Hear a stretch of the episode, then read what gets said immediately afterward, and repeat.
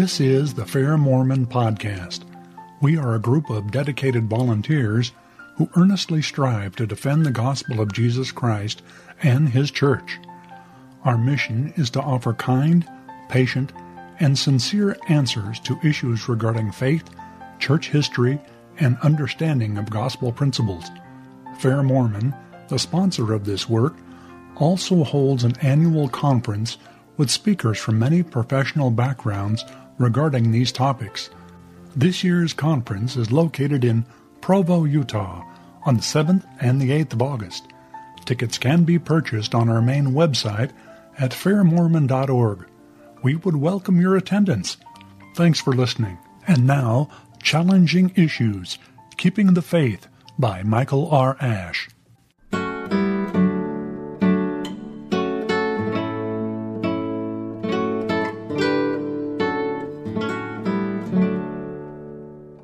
This is Fair Issues on the Mormon Faircast. This week's article is entitled Keeping the Faith The Book of Mormon Evidences Today by Michael R. Ash. Read by Ned Scarisbrick. This and other articles by Michael Ash can be found at DeseretNews.com. This article was used by permission of the author and the Deseret News. When Nephi slew Laban, in order to obtain the plates of brass, Nephi used Laban's own sword made of precious steel. 1 Nephi chapter 4 verse 9. James H. Hunt, a critic writing in 1844, listed steel as one proof that the Book of Mormon was fraudulent. Hunt, who lived in about the same time and general vicinity as Joseph Smith, and would have likely had access to the same resources, claimed that steel was unknown in Nephi's day and wasn't invented for several hundred years later. Mormonism, Embracing the Origin, Rise and Progress of the Sect, page 22. Even as late as 1920, some critics were claiming that Joseph Smith got it wrong and that steel was unknown in Nephi's day. Stuart Martin, The Mystery of Mormonism, page 44. Steel is an alloy, typically comprised of iron and traces of carbon, hardened by a process of heating and quenching. LDS apologist Jeff Lindsay demonstrates that, according to non-LDS scholars, the deliberate steeling of iron was well known in the Near Eastern world centuries before Nephi was even born. Recent discoveries, for example, include a 12th century BC carbonized knife that shows evidence of quenching.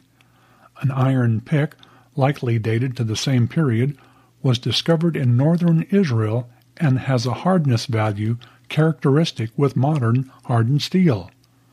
Non-LDS archaeologist Amihai Mazar claims that this pick is the earliest known iron implement made of steel produced by carbonizing, quenching, and tempering.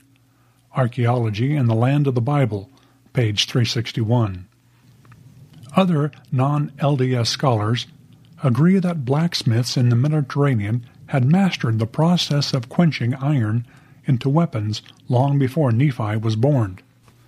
Steel was likely an uncommon metal in Nephi's world, which is probably why Nephi referred to Laban's sword as most precious steel. But archaeology shows that it was not unknown. As we continue our story about the Lehites, we read that after returning to the valley of Lemuel, Lehi's sons were directed back to Jerusalem to get Ishmael and his family.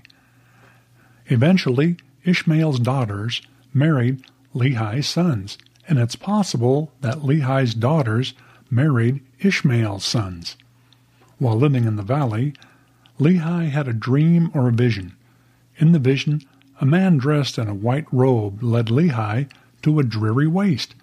After traveling for what seemed like several hours in darkness, he came to a large field where he saw a tree bearing an exceedingly white fruit that was delicious to the soul. Lehi called to his family to come and partake as well. Sariah, Sam, and Nephi but Laman and Lemuel would not. Lehi saw a rod of iron extending along the bank of a river leading to the tree of life. A straight and narrow path ran alongside this iron rod and also to the tree. Scores of people were pressing forward toward the path, but many became lost in a mist of darkness. Some of the people grabbed hold of the rod of iron and hung through the darkness until they reached the tree.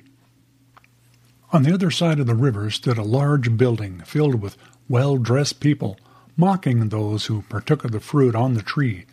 Some of those who had partaken of the fruit became ashamed and deserted the tree for the building. Some drowned in the river. Others became hopelessly lost, and still others joined the people in the building mocking those who ate of the fruit of the tree. See 1 Nephi chapter 8. In 2001, at the annual Fair Apologetics Conference, Dr. S. Kent Brown presented a paper on Lehi's trek through the Arabian desert. Among the many interesting insights in Dr. Brown's paper, some of which will be discussed in future installments, are parallels between what Lehi saw in his dream and the actual ancient Arabian landscape. As a side note, in a few weeks, I'll spend at least one installment discussing the strengths and weaknesses of parallels. In his presentation, Dr. Brown explained that while Lehi lived in a hot and a dry desert, some dwellers on the Arabian Peninsula built water systems to catch and dam mountain runoffs. This water was used to irrigate strips of oasis in the middle of the sandy surroundings. This appears to be what Lehi was seeing in his vision. Brown also notes that in Lehi's dream, the patriarch appears to be traveling on a night which would probably have seemed unusual in Joseph Smith's world. In Lehi's world, however, people often traveled by the light of the moon, or starlight reflected from the sand, to avoid the heat of the desert. While these details may seem minor, they are the kinds of indicators that are consistent with what we know from the ancient Near East during the Book of Mormon times. If you like this podcast, you can help promote it by subscribing to it in iTunes or by rating it and writing a review. Post a link on your blog and Facebook page and tell your friends about us. Questions or comments about this episode can be sent to podcast at fairlds.org or join the conversation at fairblog.org. Michael Ash is the author of the book Shaken Faith Syndrome Strengthening One's Testimony in the Face of Criticism and Doubt, as well as the book of Faith and Reason 80 Evidences Supporting the Prophet Joseph Smith. Both books are available for purchase online through the Fair Bookstore. Music for this episode was provided courtesy of Lawrence Green. The opinions expressed in this podcast are not necessarily the views of the Church of Jesus Christ of Latter day Saints or that of Fair Mormon.